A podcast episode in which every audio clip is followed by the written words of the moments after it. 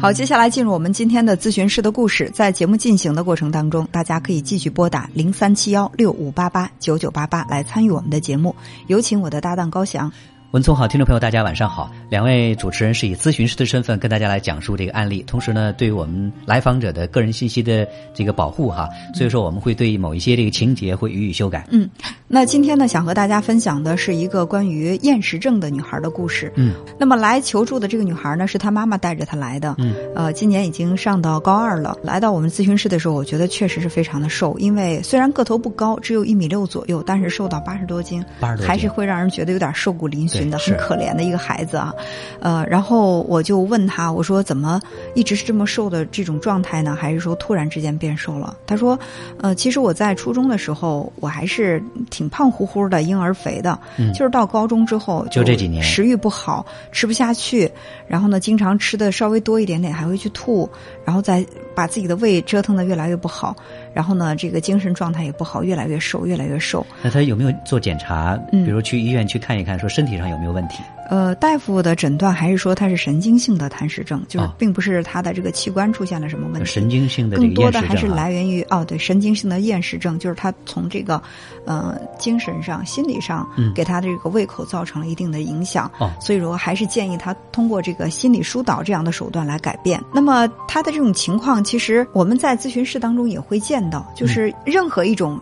反应就是我们不想要的反应，比如说焦虑啊、抑郁啊，或者是贪食啊、厌食啊，就这些，在我们看来是我们极度想摆脱的一种心理方面的不正常的现象，其实它都能够给人带来好处。嗯，呃，你你认同这种说法吗？呃，认同。对，就是可能我我这个人比较焦虑，但是我焦虑了，我可能就会回避一些现实需要去承担的压力，是吧对？那我就想去挖掘哈，这个女孩她的这种厌食的状态，把自己饿得这么瘦，身体搞垮掉了，到底能够给她带来什么样的嗯现实好处？有什么好处？啊，我于是我就问她，我说，呃，你自己的成长经历能够跟我说一下吗？她说，我的成长经历其实嗯也挺普通的。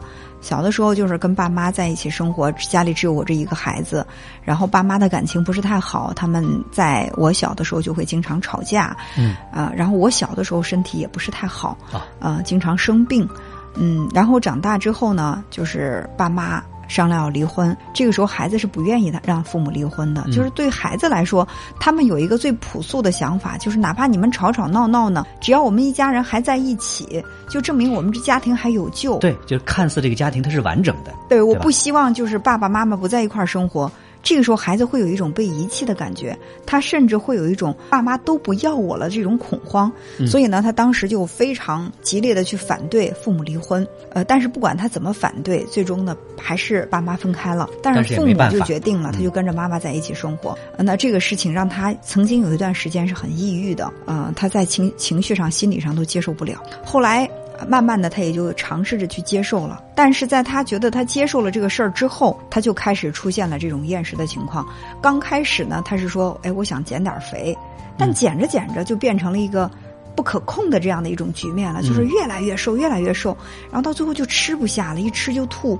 呃，然后妈妈看到他这种情况呢，也非常的焦虑，然后也为这个事情跟他爸爸联系，因为虽然两个人分开了，但是毕竟父母的角色还都在。对，然后孩子出了问题，父母都担心。对他和妈妈和爸爸在一起呢，也经常会探讨他的这个解决方案，也带他去医院呀，去做各种各样的这种治疗，甚至带他出去散心，就通过各种手段来缓解他的这种症状。嗯但是他还是时好时坏的啊，就是说有的时候会好一些，有的时候会不大好。然后我就抓着这个信息，我说，既然时好时坏，你能够告诉我什么时候会好一点？对，我们要发现他的这个经历当中的那个积极的点哈。我说什么时候会好一些？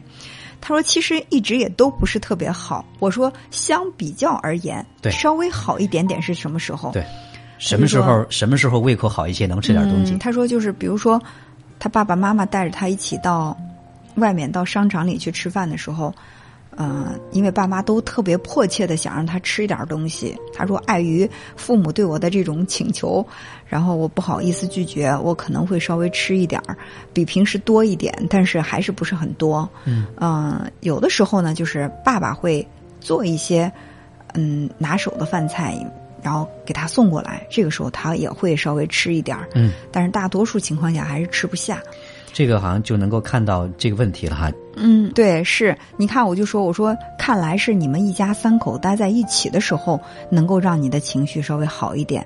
所以，是不是你在潜意识当中，还是希望你们一家三口像从前那样，尽管有吵吵闹闹，但还是可以保持待在一起，我们一家三口在一起这样的一种感觉？嗯，但这姑娘她有没有这个意识？她没有。她说：“其实我我没有这样想啊，我就是觉得，嗯，那爸妈带着我出去了，他们为我付出那么多，也挺辛苦的。”然后我不好驳他们的面子，那我就象征性的吃一点呗。我就是这样想的，但我真没有想是用这种方法把他们两个又给拴在一起。我们一家三口在一块儿，我说对，我说这个可能是你的潜意识，你在意识层面当中并没有感觉得到，但可能这是你在心底里压抑的一个愿望。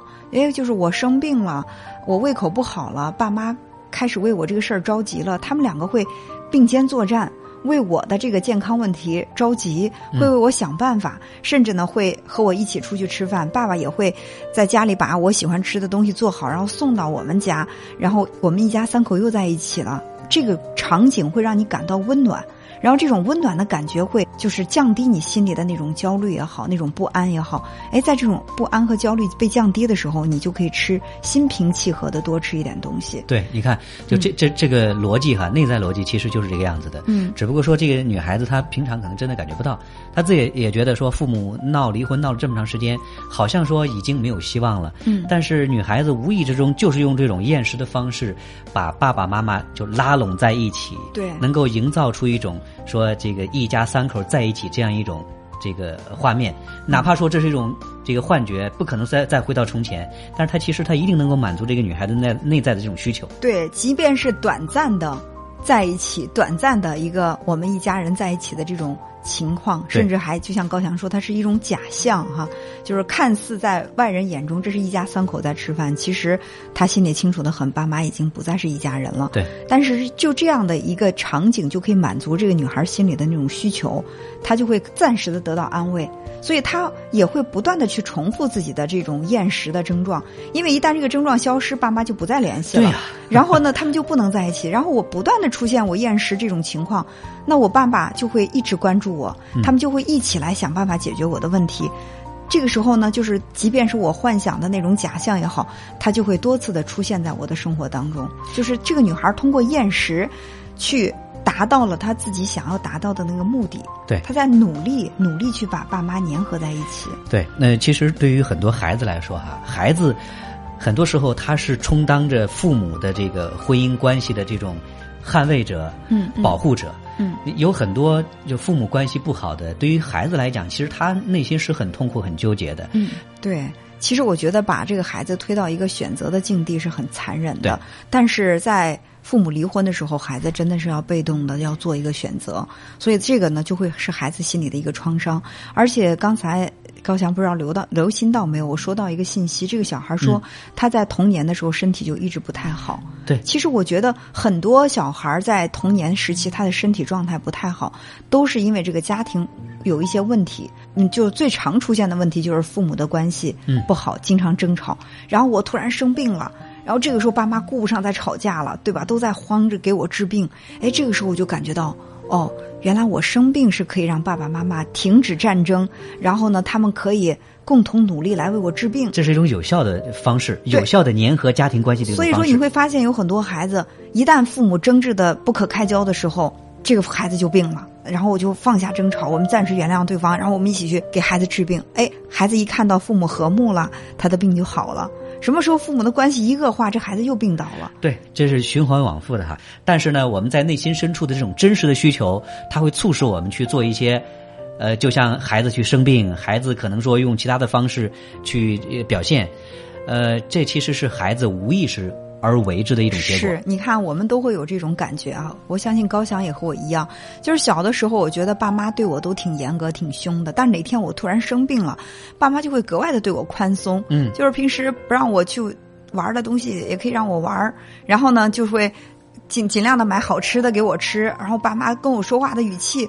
都温柔了许多，所以这个时候我就特别想生病能得这么多好处，干嘛不生病？我就想生点病啊！就是我我会有那种感觉，就是生病了以后，我觉得全世界对我都是温柔的。嗯，那当然因为我内心对这个东西它需求的不是特别强，可能我只是偶然生病。就没有没有把它就是演化成一种这个病症，或者演化成一种非常明显的这种这种外在状态哈。嗯嗯但是不可否认说，在父母跟孩子之间这种关系当中，孩子他所出现的这种问题，其实是往往能够映衬出这个家庭的这个问题。对，你看到了这个孩子再大一点儿，青春期的孩子，如果说有各种各样的这种不良的行为，呃，那么你去追溯的话，他这个家庭当中就是。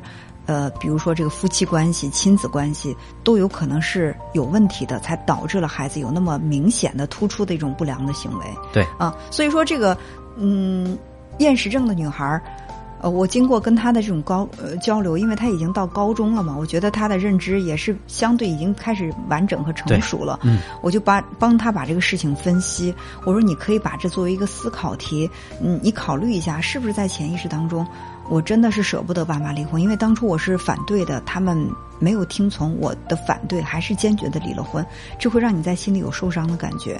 如果是这样的话，我们需要接受一个事实，呃，因为通过这个女孩的描述，我们能够感觉到，尽管她父母离婚了，但是爸爸也很爱她，妈妈也很爱对她。，就是各自的关系其实没有断，只不过说夫妻关系是断掉的。对我说，即便是父母他们因为情感不合适，他们分开了，但是他们对你的爱是不会削弱的。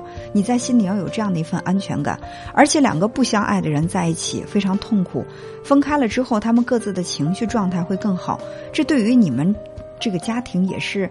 我觉得是更好的一种选择。对你可以同时拥有爸爸和妈妈的爱，爸爸妈妈也都是同时在爱你的。你的爸爸妈妈虽然离婚了，但是他们很明智，没有把你当做是一个拉扯或者争夺的一个工具，而是能够很宽容的，甚至为了你身上的这个疾病，他们愿意跟你一起去面对，对然后带你一起去吃饭。其实即便没有这些，你不生病，爸爸妈妈给你的爱依然是完整的。对，嗯，所以说呢，我觉得对于这个孩子来讲，他需要意识到说，没有必要用这种生病的方式，一则去折磨自己的身体，对二则去看似去挽救那个不可能所实现的这个父母的重新复合，嗯这是一个不不可能完成的这个任务。另外，在父母关系的这个破碎当中，其实跟这个孩子没有关系，呃，所以说呢，也不用说我是不是要要为父母的这个关系修复去做点什么，我需不需要为父母的这个婚姻关系去去做一个这个拯救者？其实。呃，爸爸妈妈他们之间的关系交由他们来处理，跟我们小孩子其实是没有关系的。对孩子很容易把父母关系的破裂归结于是自己的责任，然后就天然的有一种负罪感。放下这一些，孩子会活得更轻松。当然，如果说孩子他没有这个认知，家长应该会教会孩子。认识到这个事情的本质，就是我们不再相爱，但是我们都还爱你。我们之间的分离跟你没有关系。对，嗯